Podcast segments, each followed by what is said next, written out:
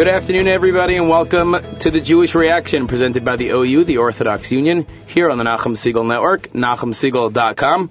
My name is Eli Hagler. I'm the Assistant Director of Yachad. Uh, we have a very exciting and meaningful show coming up. We're going to be joined by Rabbi Steven Weil, the Executive Vice President of the Orthodox Union. Uh, Rabbi Weil is going to speak with us a little bit about Yom Kippur, some themes of the Machzor, um, and just a couple of quick hitting, exciting uh, tidbits to be aware of and to keep in mind throughout uh, throughout Yom Hadin coming up uh, tomorrow night. Uh, just before we get in, let's get a little into things. Here is uh, Yisrael Williger from his Yom Kippur CD, Kol Nidre.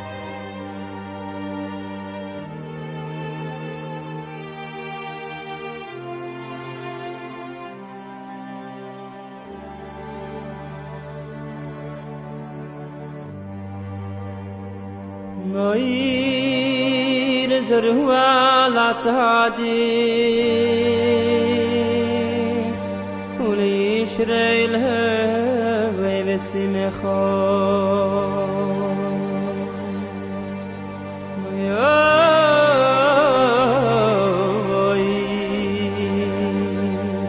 ויר זר חועלצדי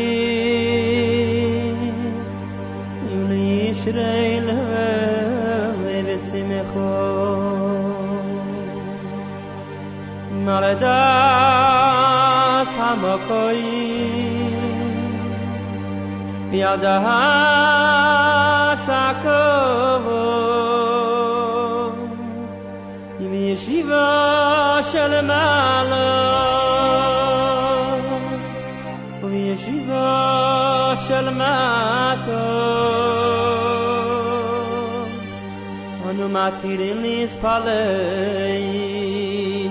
Im avanyoni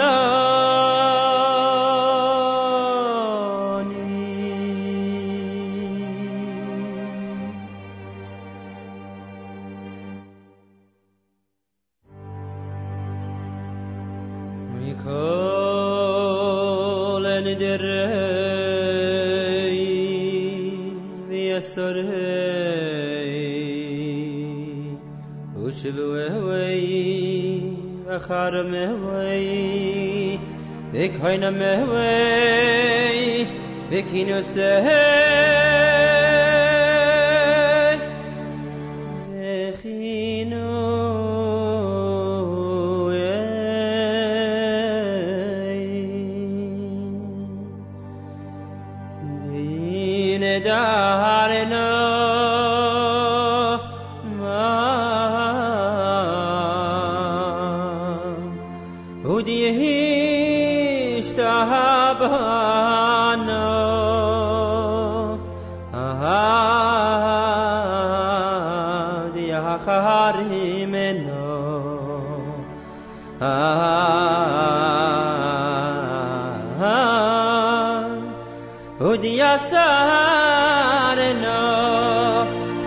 Ala nafsho sono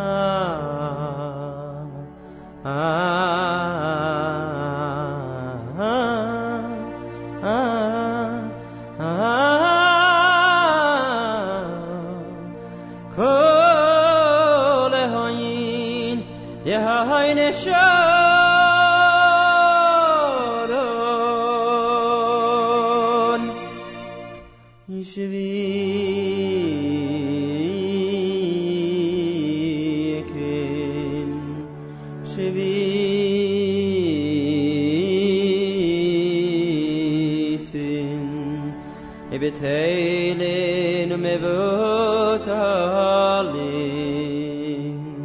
Ah Il lavo shiri erin kayo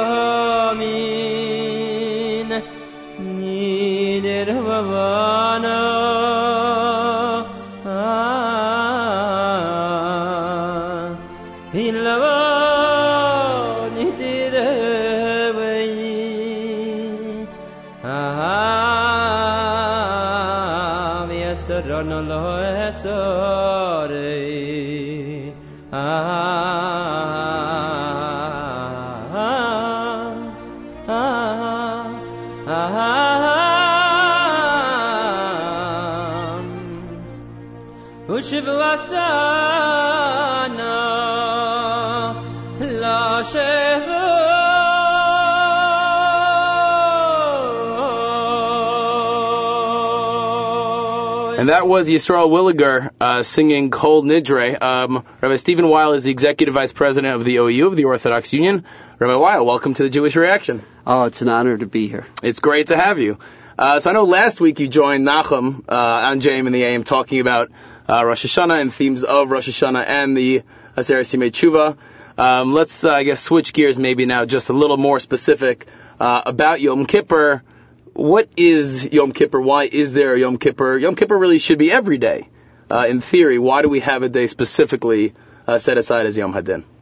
Oh, that's a fantastic question. Oh, thanks. You're looking, uh, to a great degree, Yom Kippur is a culmination of a continuum. In other words, we build up, and, and everyone's familiar, whether it's the Sfardim who start with blowing the shofar Rosh Chodesh Elul, whether it's we who say Psalm 27, starting with the Slichos. It's ultimately, it's, it's the apex. It's the culmination of a process where we try to transform ourselves, ethically and morally, our values, our attitudes, our relationship with God, how we, how we treat ourselves, how we treat our family, our, our workplace, etc. See, um, a lot of the feeling, you know, out there, I feel tends to be that, you know, during these 10 days, we're all on our best behavior. You know, make it to day 11, and you know, you're good to go for another 11 and a half months or so. But I mean, that's not really the case. Ideally, we should all be conscious of everything we do all the time. Um, but specifically during Simei Tshuva, there's that added effort uh, to continue to, you know, quote unquote, be on the ball or be on your game. It's interesting. You, you take the Rambam or you take Rabbeinu Yonah's great work, Sha'arei Tshuva, the Gates of Tshuva, and their goal ultimately through this cathartic transformative process is to become different people. Sometimes that's attitudinally, sometimes it's in terms of our values, in terms of our sensitivities. If we can attain that to the best of our ability, and everyone, that's the whole idea of itsumo shel yom, we, part, we partake of the day. The more one gives into it, the more one engages in the process, the more one gets out of the experience. But then there's a transformation, there's a change. If there's a change, then day 11 we don't necessarily go back, because we're different people. We've perfected ourselves. And every day you're continuing to perfect yourself. Meaning you're never perfect, you're always striving for more. Yeah, whether it's your attitude towards your mother-in-law, whether it's your attitude. You My know, mother-in-law's towards- great. Oh, I'm glad. That's one area you don't have to do too. Your attitude at the workplace, Mm-hmm. you know, whether it's you know, sensitivity to a spouse, to a parent, whatever it may be. I mean, so you really should, before Yom Kippur, going into Yom Kippur, and going into Aseret Simei Tshuva, and even going back to Elul, you want to try to have a few things in mind that you want to work on. Meaning, to go into Elul through Yom Kippur saying, I'm going to become perfect, it's not attainable. You know, to pick two or three or four or five things that are those going to be your things that you take upon yourself to work on, that might make it more attainable to, you know, to sustain that over a 40 day period or even over a 10 day period. Yeah. Um, in, in terms of Yom Kippur itself, what's the why is it so? It, it's you need to go to shul. You have to go to shul. There's so much that's centered around, uh, specifically around tefillah, around prayer.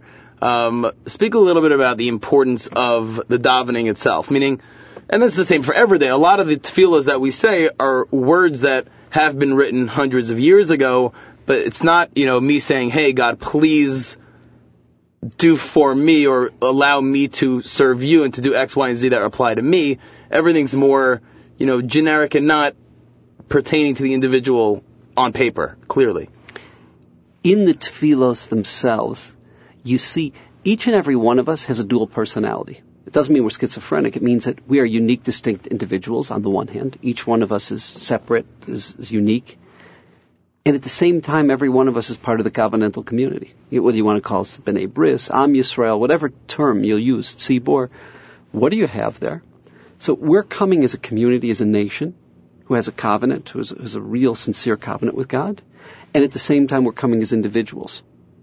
The fact that we're also coming as a, as a nation, as a people, we as a community, as a collective, engage God as a collective.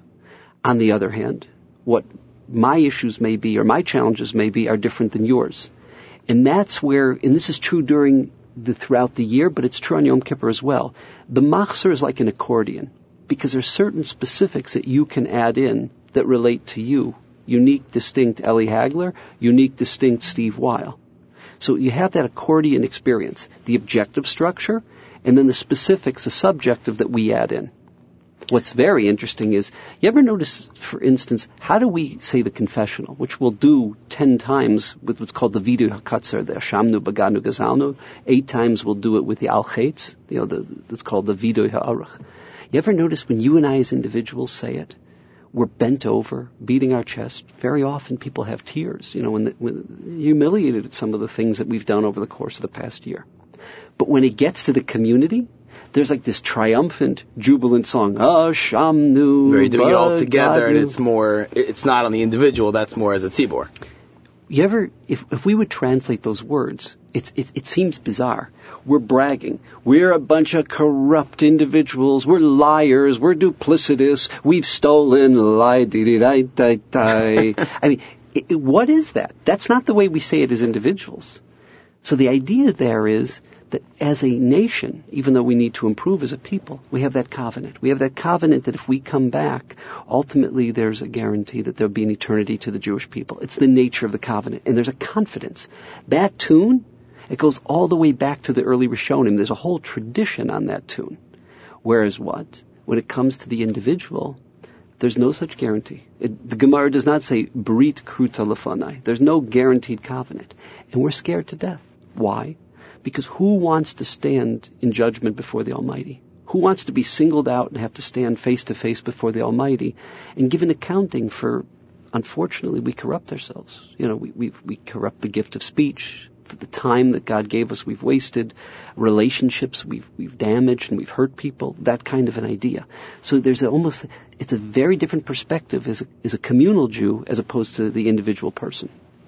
Wow. I mean, there, are, there are a number of, uh, points during the tefillah itself. You know, whether it's, uh, I mean, for me, I love Yom Kippur. I happen to enjoy the time in shul. It could be because my dad's the chazan in the minyan that I go to, so I enjoy it more and I know all the tunes. Uh, but there are certain points during the tefillah that always seem to be more important or more impactful. You know, when you start Unasana Tokef, or when the chazan's saying Hineni before Musaf, um, or obviously Ne'ilah, or when you're doing Kol Nidre, and there are certain points or the Yasser Harigim Malkos, at least in my shul, is very like I don't say it in Hebrew. I read the English to actually really understand what what's you know what was happening. But there are certain points that really have that more impactful feeling. Are those necessarily the parts of the machzor that we should be focusing on as much as we do? Are those parts of the machzor that are as important as they've become? That's a great question. So I'm, I'm not going to give a straight answer to that question, not because I want to be deceptive. What's difficult on Rosh Hashanah Yom Kippur is that primary, one of the primary themes is the notion of coronating God as the master of the universe, defining God as the source of reality. The physical universe we call general providence, the ethical, moral laws of how the world's supposed to be run. So you have these different piyutim and themes that fit to that general theme of Malchiot, of Melech al Kol Haaretz for the average person, it's not easy for them to relate to. It, they're abstract, they're sublime ideas, but they're not tangible. You get to an Asana Tokef, and it grabs everyone. You know, we've all confronted tragedy. We've all confronted the, the fickle, whimsical nature of the human existence. And, you know, we look at just how, how fleeting life is. You know what I mean? How tenuous our existence is. So what happens? Everyone gets turned on by Unasana Tokef.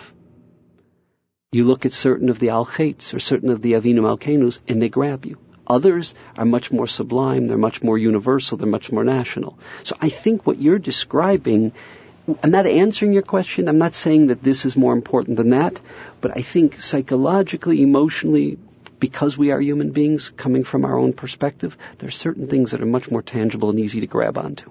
Right. I mean, during, for me, it's when we're saying, you know, right after Unasana Tokef, when we're saying, Hashanah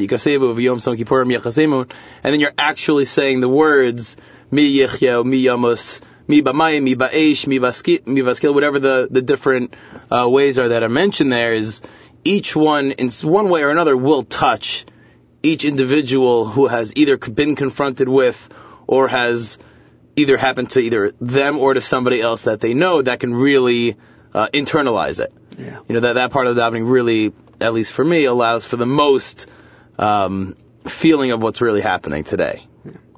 I'm going to make this one comment. The Yom Kippur Machzor is as serious a study as the most challenging tractate, the most challenging Gemara. Why?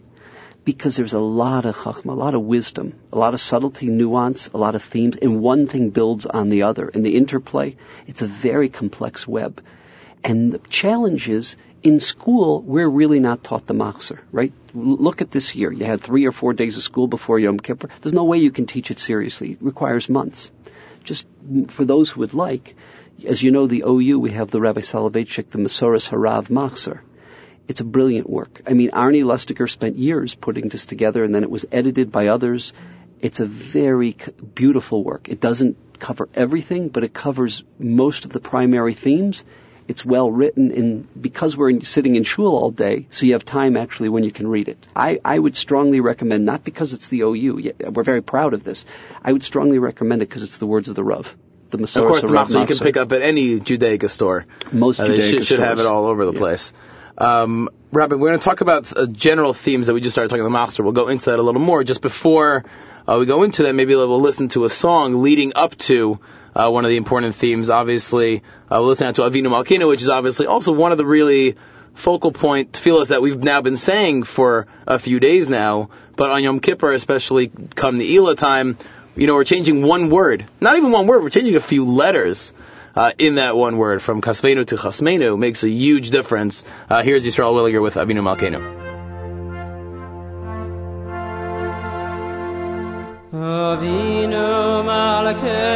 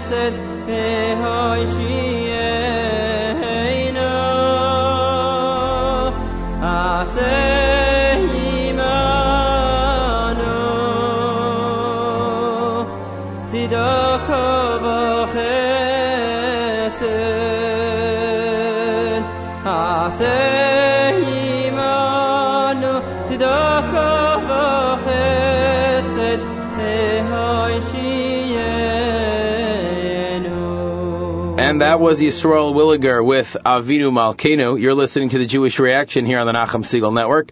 My name is Eli Hagler. I'm the Associate Director of Yachad, and I'm being joined here by Rabbi Steven Weil, the Executive Vice President of the OU, of the Orthodox Union. Uh, Rabbi Weil also leads an explanatory minyan at Keter, uh, Keter Torah at the Romer Shul. Uh, in Teaneck, New Jersey. Uh, Rabbi Weil, just coming out of after listening to uh, Avinu Malkeinu, obviously it's one of uh, you know, there, there are certainly important messages and themes to be taken from uh, Avinu Malkeinu. You know, we've been saying it now for a number of days, and we say it a number of times um, on Yom Kippur, even uh, on Shabbos, I believe, on Yom Kippur. Or maybe at least during the Ela. Even on Shabbos, we will say it. So there's certainly importance to Avinu Malkeinu. Maybe speak a little bit about one of the themes of the Machzor as it relates to Avinu Malkeinu. Yeah, Avinu Malkeinu, fascinating. Yeah, Rabbi Akiva, who's the author of Avinu Malkeinu, we know Rabbi Akiva was not verbose. He wasn't Chaucer, or Shakespeare. Why couldn't he just say Avinu? Or why couldn't he just say Malkenu? What's this dialectic where you have to have Avinu, Malkenu, two poles that seem to be very different, one from the other, and then we oscillate between our relationship with God as a father, God as, as the master, as the king.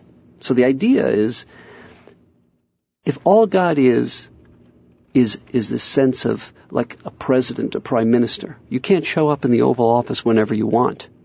There's a protocol. There's a respect. You have to approach it with a certain way. You have to dress a certain way, conduct yourself a certain way. You can't put your feet up on the, on the furniture. That's on the one hand. What does that mean? When it comes to the Almighty, there's an intimacy, there's a closeness, there's a warmth, there's a dynamism where we can approach God. We have that special blessing that we can relate to God at any point in time. But if all we have is the intimacy and the warmth and no respect and no sense of awe and reverence, that's wrong as well. So there's this healthy balance between seeing God as what? Is someone who cares for us, who's intimate with us, who's there for us, who's a father figure. At the same time, there should be a sense of, of reverence, a sense of respect, of awe, of discipline. And you can't have one without the other. Is it that it's not realistic, or it's it's really like your example of speaking to President Obama? If you wanted to speak to your father, you pick up the phone or you stop by the house. You don't have that option. It's really putting the two together. I mean, you have the awe of the Oval Office and the respect that we you always have for a parent, and it's kind of fusing the two together. Exactly. The intimacy with a sense of awe and respect. It creates a healthy religious personality. Because if you only have one or the other, it's not it's not the, our relationship with God. It's not the ideal relationship with the Almighty. You don't right. You you don't want to be quote unquote buddies with Hakadosh Baruch Hu. That's right. The Rambam Right. in, in the second chapter of Yesodei Torah. Ava and Yira is a, it's a dynamic interface. It's what's called a dialectic. We oscillate between the sense of awe and reverence. So, so just to give an example, and there are many in the Avinu Malkeinu, but Kasvenu Sefer Slicha Mechila. What does it mean to write us for the book of Slicha and Mechila? So Mechila we define as what? Is forgiving of a debt. If I owe you money, Eli, and you forgive that debt, that's called Mechila. Let's use the example on Yom Kippur. If I did something wrong, I did something that was inappropriate, there's a consequence to my actions. That's the theme of Zichron. There's a consequence to our actions, our speech, our thoughts. There's a debt I have to pay. You want to call it a punishment, whatever we'll call it. Mechila is a forgiving of that debt. But that's not all we're looking for. We're looking for something else. Slicha. Why did I did, why did I treat you the wrong way? Why did I conduct myself the way I did? Because there's a flaw in me. Either I'm jealous, I'm jealous of you, I'm arrogant, or I'm insensitive. Slicha is the transformation, it's the catharsis of the personality. So we're asking God for forgiveness. We don't want to be punished, but we're asking for something much more. We want to become different, more sensitive, more humble human beings, more sincere Jews. That's what we're, that's slicha. Mechila is the forgiving of the debt. Slicha is a transformation of the personality. What's that rooted in? The famous verse, Ki vayom hazeh, through the experience of this great day, Ki vayom hazeh, yichaper aleichem. God will forgive you.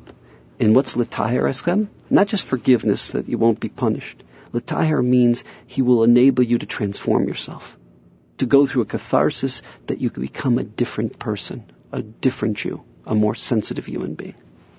You're listening to the Jewish Reaction here on the Nachum Segal Network, uh, presented by the OU, the Orthodox Union. My name is Eli Hagler, and I'm being joined by Rabbi Steven Weil, the Executive Vice President uh, of the OU. Rabbi Weil, just before we go into um, another theme, overall theme of the Machzer on Yom Kippur, um, just a question that I just thought of now while you were, you know, while you were speaking about Avinu Malkinu is, there are certain things that are very similar between Rosh Hashanah and Yom Kippur, between Rosh Hashanah Machzer and Yom Kippur Machzer. What are the major differences uh, not textually, more conceptually, uh, or in practice between uh, Rosh Hashanah and Yom Kippur. You know, Rosh Hashanah and the Aseret Tshuva and Yom Kippur is Yom Hadin. Yom Kippur itself is Yom Hadin.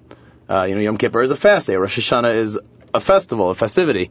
Uh, so what are some differences really between Rosh Hashanah and Yom Kippur and maybe how Aseret Tshuva helps to bridge the two together? That's a great question. Rabbi Soloveitchik gave shiurim on that very issue. Uh, I'll take just two offhand.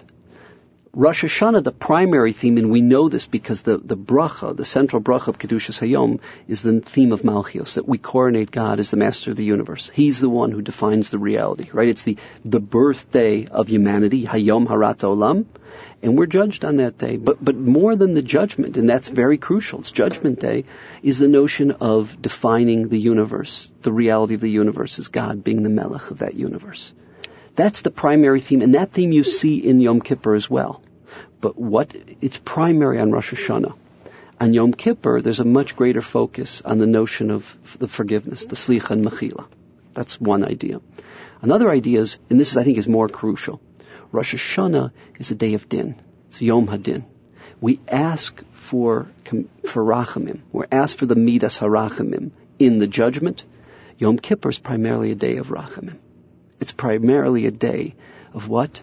Of the restoration of our relationship with God, of the return to that once pristine, intimate relationship we had with each other, we had with the Almighty. There's a much greater sense of midas harachamim than there is strict objective justice.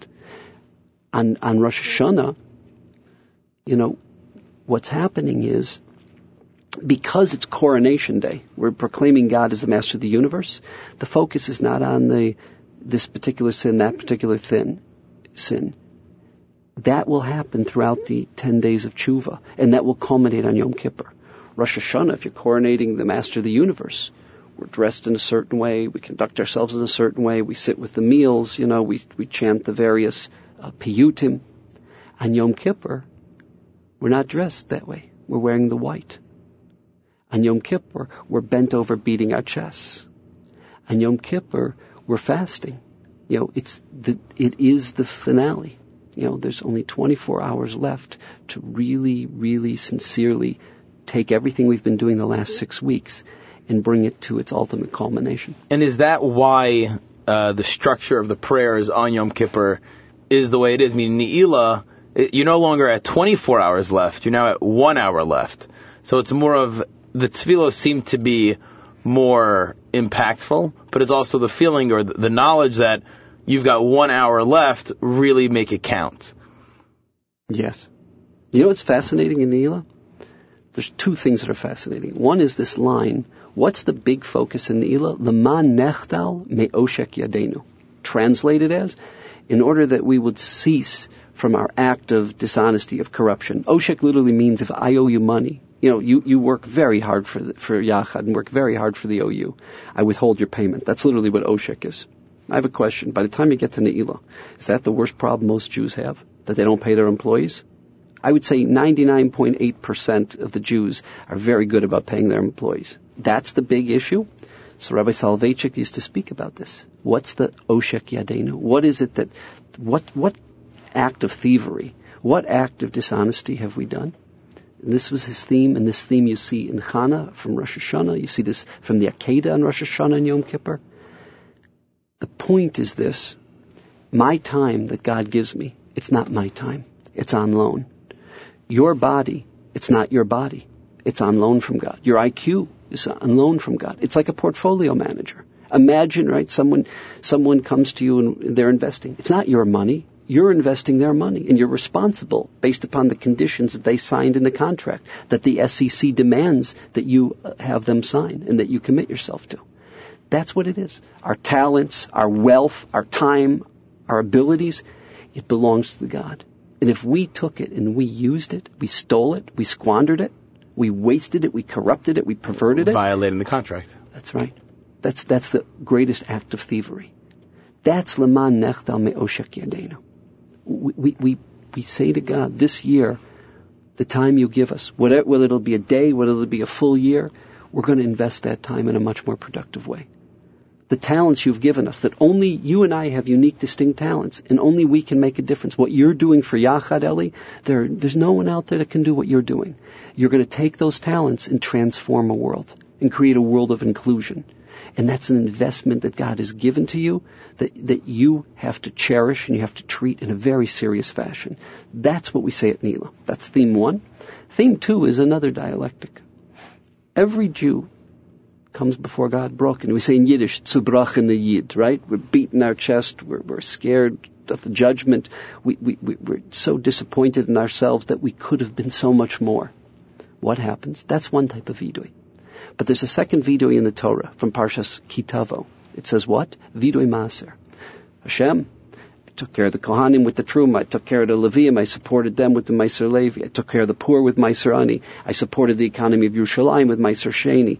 And after three and a half years, you go through everything you've done. That's not a confession of sin.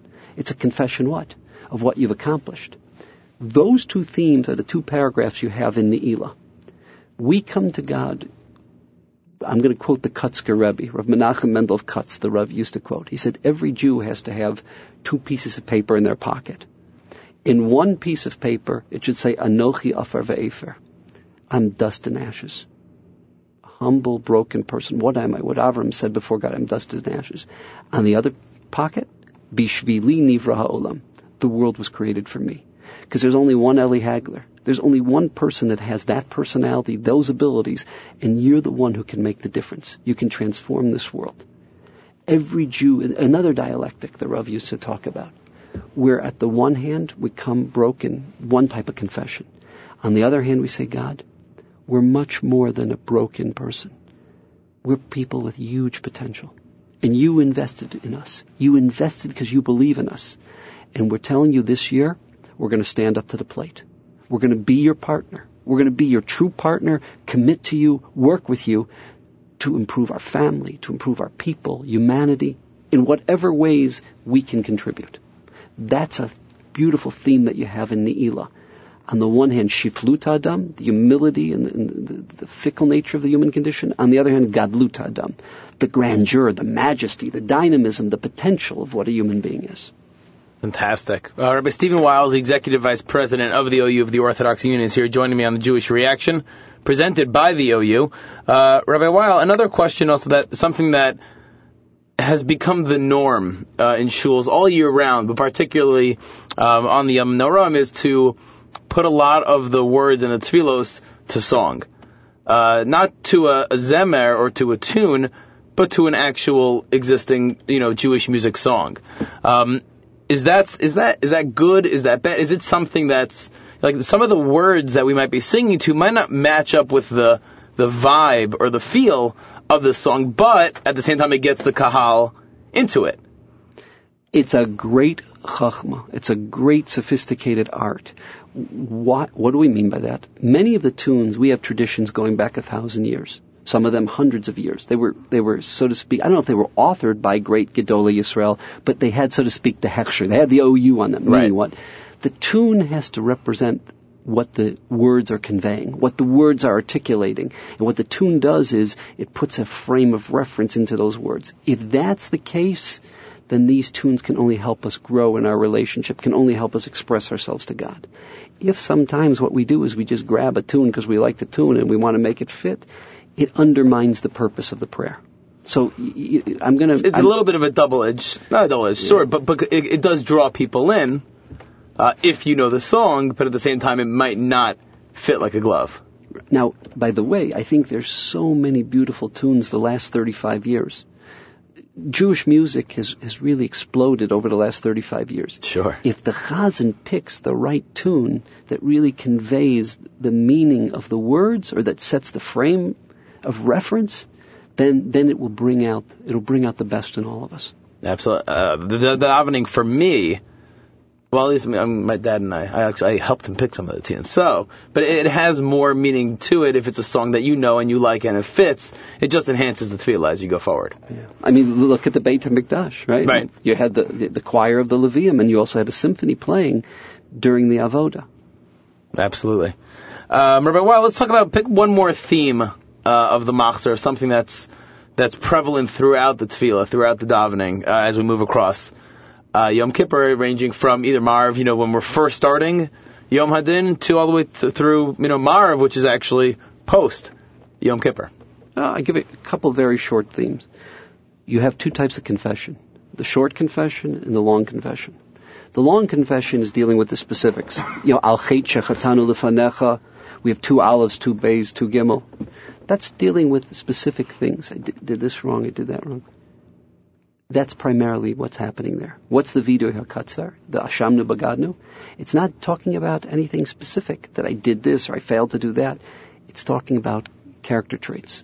It's talking about the nature of the persona. So again, it goes back to a previous thing we've discussed. We're trying to change specifics. We're also trying to change values, attitudes, and personality. That's one theme that you have, and it's reflected by the two types of confessional. Another theme you have is the end of the day. It's a strange choice on the surface. Why are we reading Maftir Yonah? It's dealing with the Assyrian metropolis. Right? It's the story of the Assyrian metropolis. It's not a very Jewish Haftorah. What's the point? Yom Kippur is a universal day. Rosh Hashanah Yom Kippur, all call Bo'e Olam, all of humanity is judged. Al Hamedinot Bo'e Amer, each and every nation humanity in totality.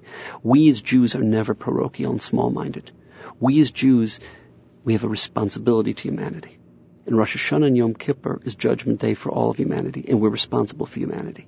And as we culminate the whole experience, it's the afternoon of Yom Kippur, who do we speak about?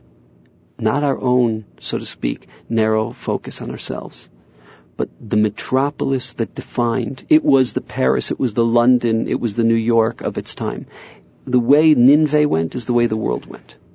Because that is, a Jew is, is on one hand a parochial person, on the other hand we are universal. No one's more universal than a Jew, and no one sees the world and is concerned for the world the way we are taught to be. So that theme comes out, the universal responsibility. That this is, this is humanity in it together, not us alone.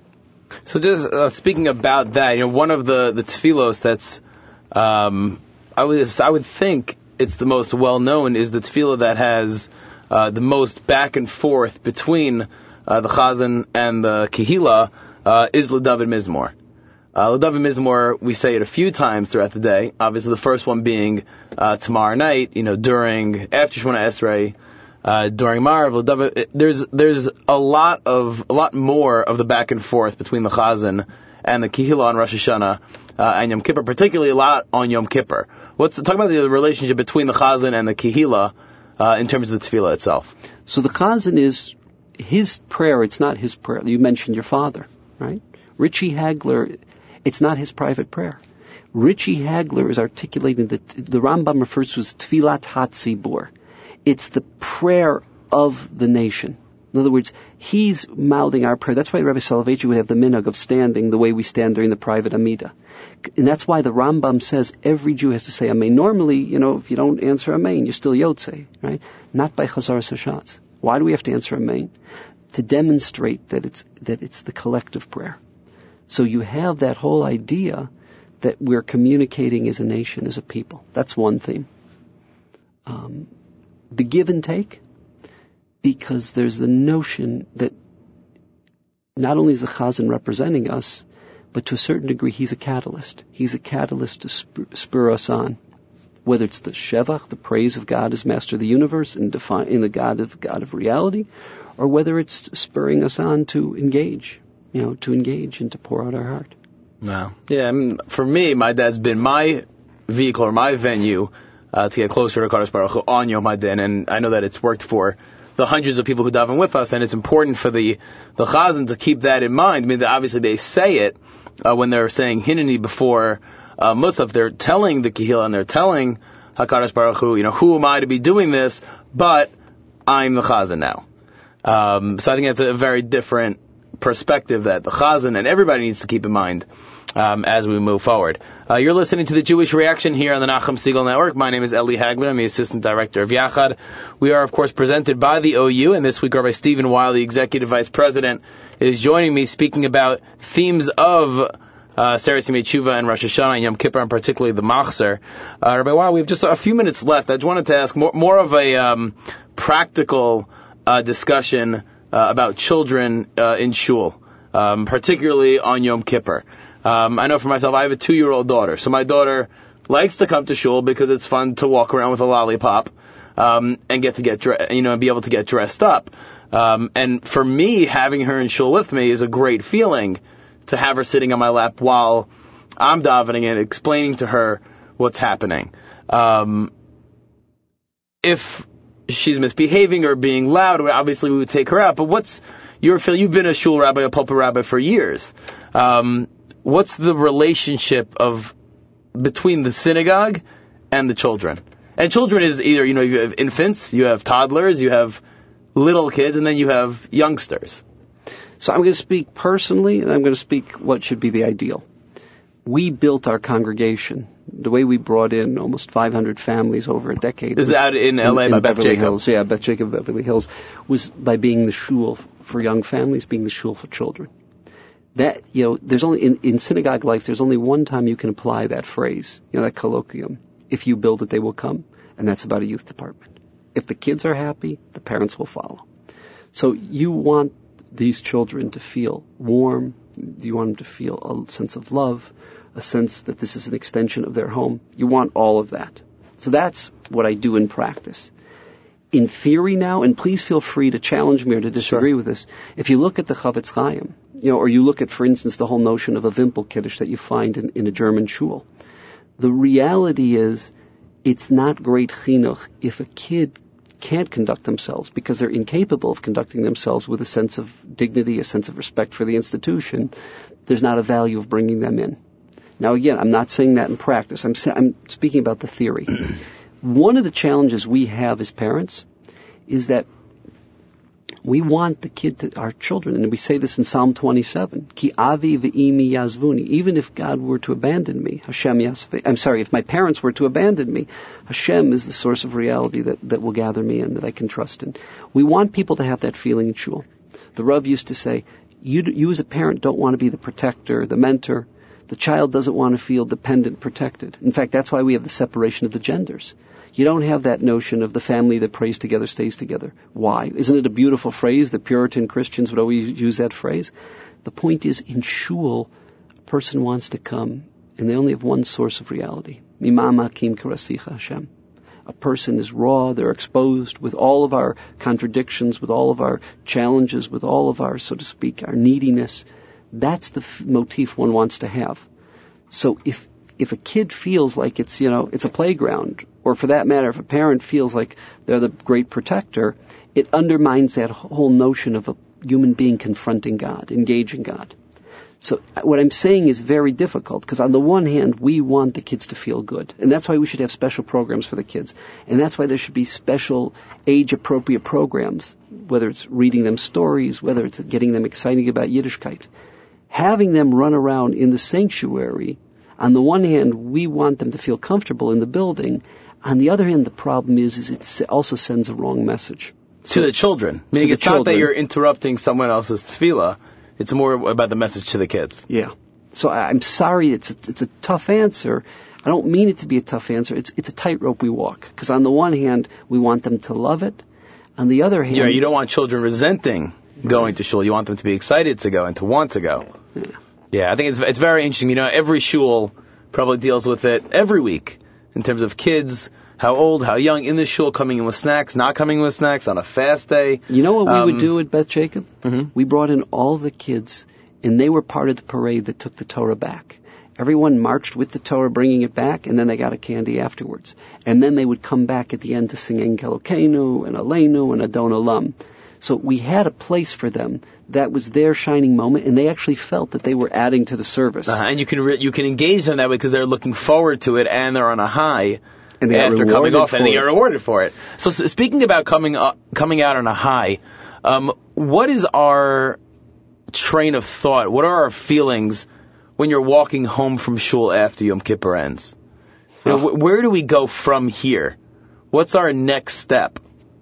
You know, after we're, we're really riding high after Aseret Tshuva, after Yom Kippur, where do we go next as an individual and as a people? So I'm going to be I'm going to be trite, and, and I apologize for being trite. Let's say we wanted to grow as a Jew. So what we want to thinking is, okay, we're on this high after Yom Kippur. Tonight I'm going to sit down and I'm going to learn whatever you committed to learning this year. I'm going to start it right now. I'll have a little put a little some food in my stomach. Jump in right now. Jump into it. Let's say we, we, we joked before about how you're going to treat your mother-in-law. It's the time to call her and let her know how much you love her. You know, if you don't want to be a liar, let her know how much you appreciate what she's done for her, for your wife and for her daughter, for the kid, her grandchildren. You know, whatever the issue is, it's the time to jump in and say, okay, Yom Kippur, as, as you pointed out before, Ellie, it's not the culmination. It's the beginning of a more meaningful life. And I would say jump in. You know, and again, I'm, I'm going to say something now. Some people, you can get a lot out of Yom Kippur just walking into it. But right now, during the next few days, we want to think about what kind of an employee or employer am I going to be this year? What kind of a sibling am I going to be this year? What am I going to deal when it comes to honesty? How am I going to use the gift of speech this year? We already want to start coming up with a plan for ourselves at this point, and hopefully that plan grows over Yom Kippur.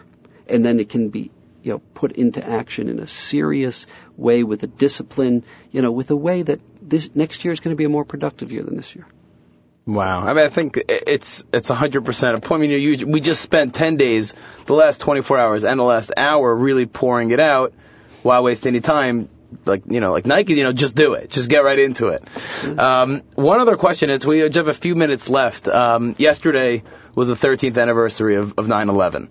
Uh, I remember when I was a senior in high school, uh, when 9-11 happened, it was right before, um, Yom Kippur. It was, during Aseret Tshuva? I think it was right, maybe right before, right before Rosh Rosh Hashanah. Yeah. So I remember there were two individuals who davened in our minyan, in my father's minyan.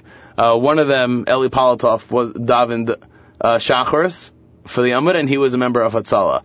And I remember, I'll never forget it.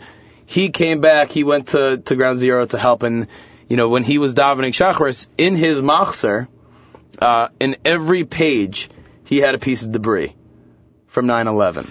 And I'll never forget, you know, watching him turn the page and seeing a little ash fall out or something of the sort to have that on his mind. What should we be thinking about just now 13 years later? The fact that it's right around Aseret Tshuva. I'll tell you, I had a meeting at Goldman Sachs. Instead of taking um, a cab back to the OU or taking the subway back to the OU, I walked back. You know, I walked around the memorial, walked through, and just I wanted to see people's faces. And of course, because of the security concerns, the, the police was the, the police were lined up and down each and every street in the Wall Street neighborhood, and around, of course, the new the Freedom Tower and, and the uh, memorial. When we say Unasana Tokef that you, Ellie, were speaking about, I think the living Unasana Tokef, mi yachia, mi yamus, who's going to live, who's going to die, who by fire, you know, who's going to drown. That, that 9/11 cries Unasana Tokef out when you walk there and you think about that event, it just cries out Unasana Tokef. You know, look, look at how fickle, look at how limited, look at how whimsical our existence is. The responsibility to live every day to the fullest and to, to, to lead a meaningful life. That's one issue that, that 9-11 speaks to us about. The other issue I think it speaks about is, is a sense of community. You know, I didn't have the, I lived in Beverly Hills at that time. But in New York, how people came together. And we, I think, as Jews appreciate that.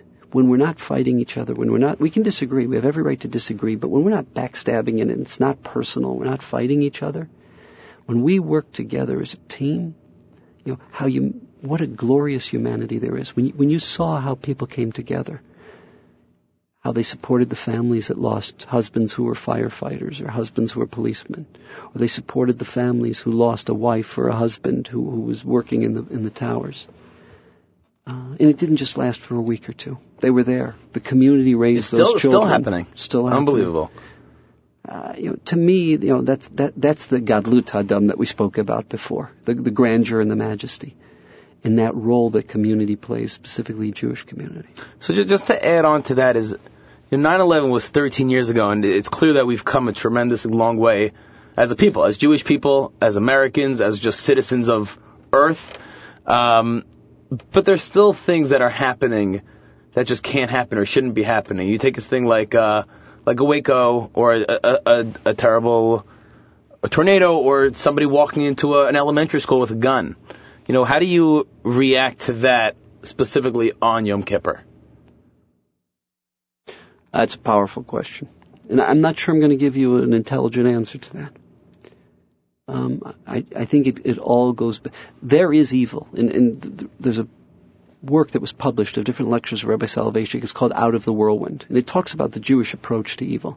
Instead of asking why, which is ultimately something that we as human beings don't have the intellect or the ability, we're not God's accountants. We don't know why. But what? How do we respond? In, in, in the aftermath of a scenario like that, how will I lead, how will I lead the rest of my life? Will I live a different life in the, in the aftermath of these events? I think that's really the question that we ask ourselves. And, I'm sorry if that answer doesn't. No, know, that, that is an answer. I mean, you want to internalize it yourself and just continue to improve on yourself as an individual as well as ourselves as a people. And that's really all we can eh, hope to do. we live in a world where there's a tremendous amount of evil, and there and there are people out there who want nothing more than to undermine what you and I value, and, and we see that every day. We're seeing it now in the Middle East. We're seeing it now when you talk to Homeland Security, the sleeper cells that exist in this country. We're seeing it across the board. But we, the power of good and the power of decency, when we come together with other decent, good human beings, we can overcome that evil. Maybe not in this specific scenario. We may lose. We're going to suffer korbanot along the way. But ultimately, decency triumphs. Sometimes, you know, to quote Psalm 92, Bifroach Rishaim Kamoeseb, there's thousands and thousands of blades of grass, thousands and ten thousands of weeds, and there's only one tzaddik katamar yifrach. There's only one date palm. There's only one erez balvanon, cedar of Lebanon. But ultimately, what happens? Not necessarily in the short run, not necessarily this week, but in the end, when the winter comes, those weeds dry up and die. That cedar of Lebanon just grows taller and taller. And we shouldn't be head counters. We shouldn't be concerned about the quantity and the numbers of evil and corruption. Because a little bit of good, if it's sincere good, ultimately it triumphs the evil. And we've seen that throughout the generations. We've seen that throughout the millennia. Rabbi Weil, we only have just a, a couple of minutes left. Just give us a one quick hit last piece of advice, last thing to remember as we go into Yom Hadin. What's the very last thing we do? We blow the shofar. Many commentaries have tried to explain what is that. It's, it's not Yom Teruah. It's not Rosh Hashanah. So one approach, this approach again is something Rabbi Soloveitchik said. It's not the only one. You know, we've, we articulate the most sublime, sophisticated ideas over the course of 25 hours. And what makes us human being is our ability to articulate, our ability to communicate. And acharei kichlos hakol, after it's all said and done, sometimes there are just certain things you can't say. There are certain feelings, are certain emotions that you just can't articulate. With all of our sophistication, you know, and all our gravitas. And what do we do? When it's all said and done, we just cry out to God. An open, honest, sincere cry. That's the cry of the shofar. That's the culmination of 25 hours of the great day. That great, majestic day. Beautiful. Rabbi Steven the Executive Vice President of the OU, the Orthodox Union. Of course, you're listening to the Jewish Reaction here on the Nachum Segal Network. Uh, just before we go, um, obviously, right before the shofar blows, uh, we obviously say um, the last words of the Yom Kippur Machzor. Uh, and here is Israel Williger with Lashana Haba.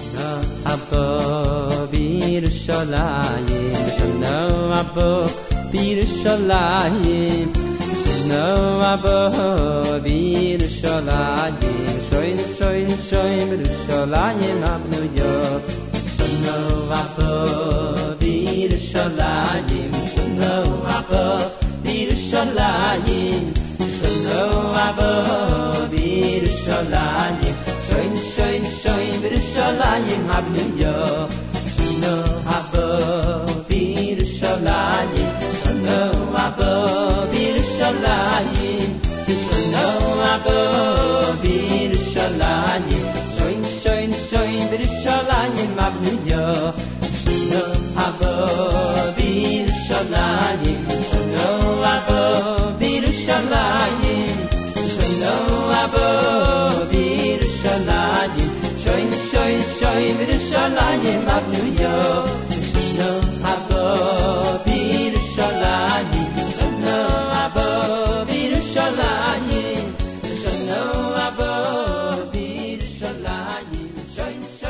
And that was Yisrael Williger with Lashana Haba by Steven Weil, Executive Vice President of the OU. I want to thank you for joining me. I want to wish you and your family a good yontif. Um, Kasher, please. I really have to thank you. What Yachad has done for my children and taught our family the principle of inclusion, what you and Dr. Lichtman and, and the all-star team at Yachad, you have no idea how, I have two adolescents, and they wouldn't be the kind of givers and they wouldn't have the sensitivity that they have without you, without Yachad. And, and, you've nurtured them, you've developed them, and as a parent, I'm so profoundly grateful to you, Dr. Lichtman, and to the all-star team of Yachad. And all I can say is kol kavod. It's an honor to be associated with you and Oh, with thanks. Yachad. An honor to be associated with you, with the OU, with the Orthodox Union, all the great uh, work happening here. So, well, thank you. Uh, you've been listening to the Jewish Reaction right here on the Nachum Segal Network. Of course, this is going to be our last show at this time on Thursday afternoon, as next season, which becomes, which begins after Sukkot, we're going to be moving to our new time. Is going to be Tuesday mornings at 9 a.m. right here at NachumSiegel.com, right after Nachum on JM in the AM. want to wish everybody a Gemar Tov and a good Yontif, an easy and meaningful fast, and we'll see you back here in just a few weeks. Everybody, have a great Yontif.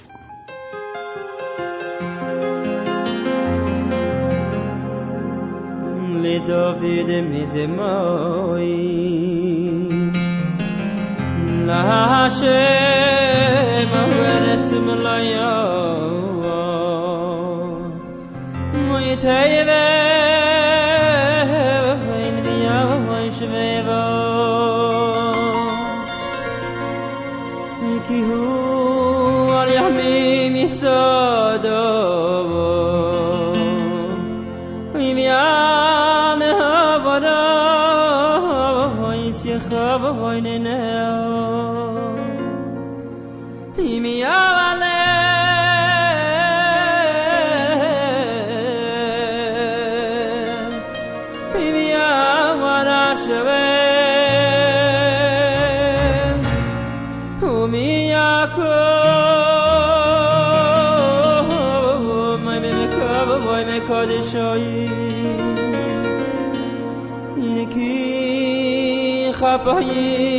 חפאים וברליים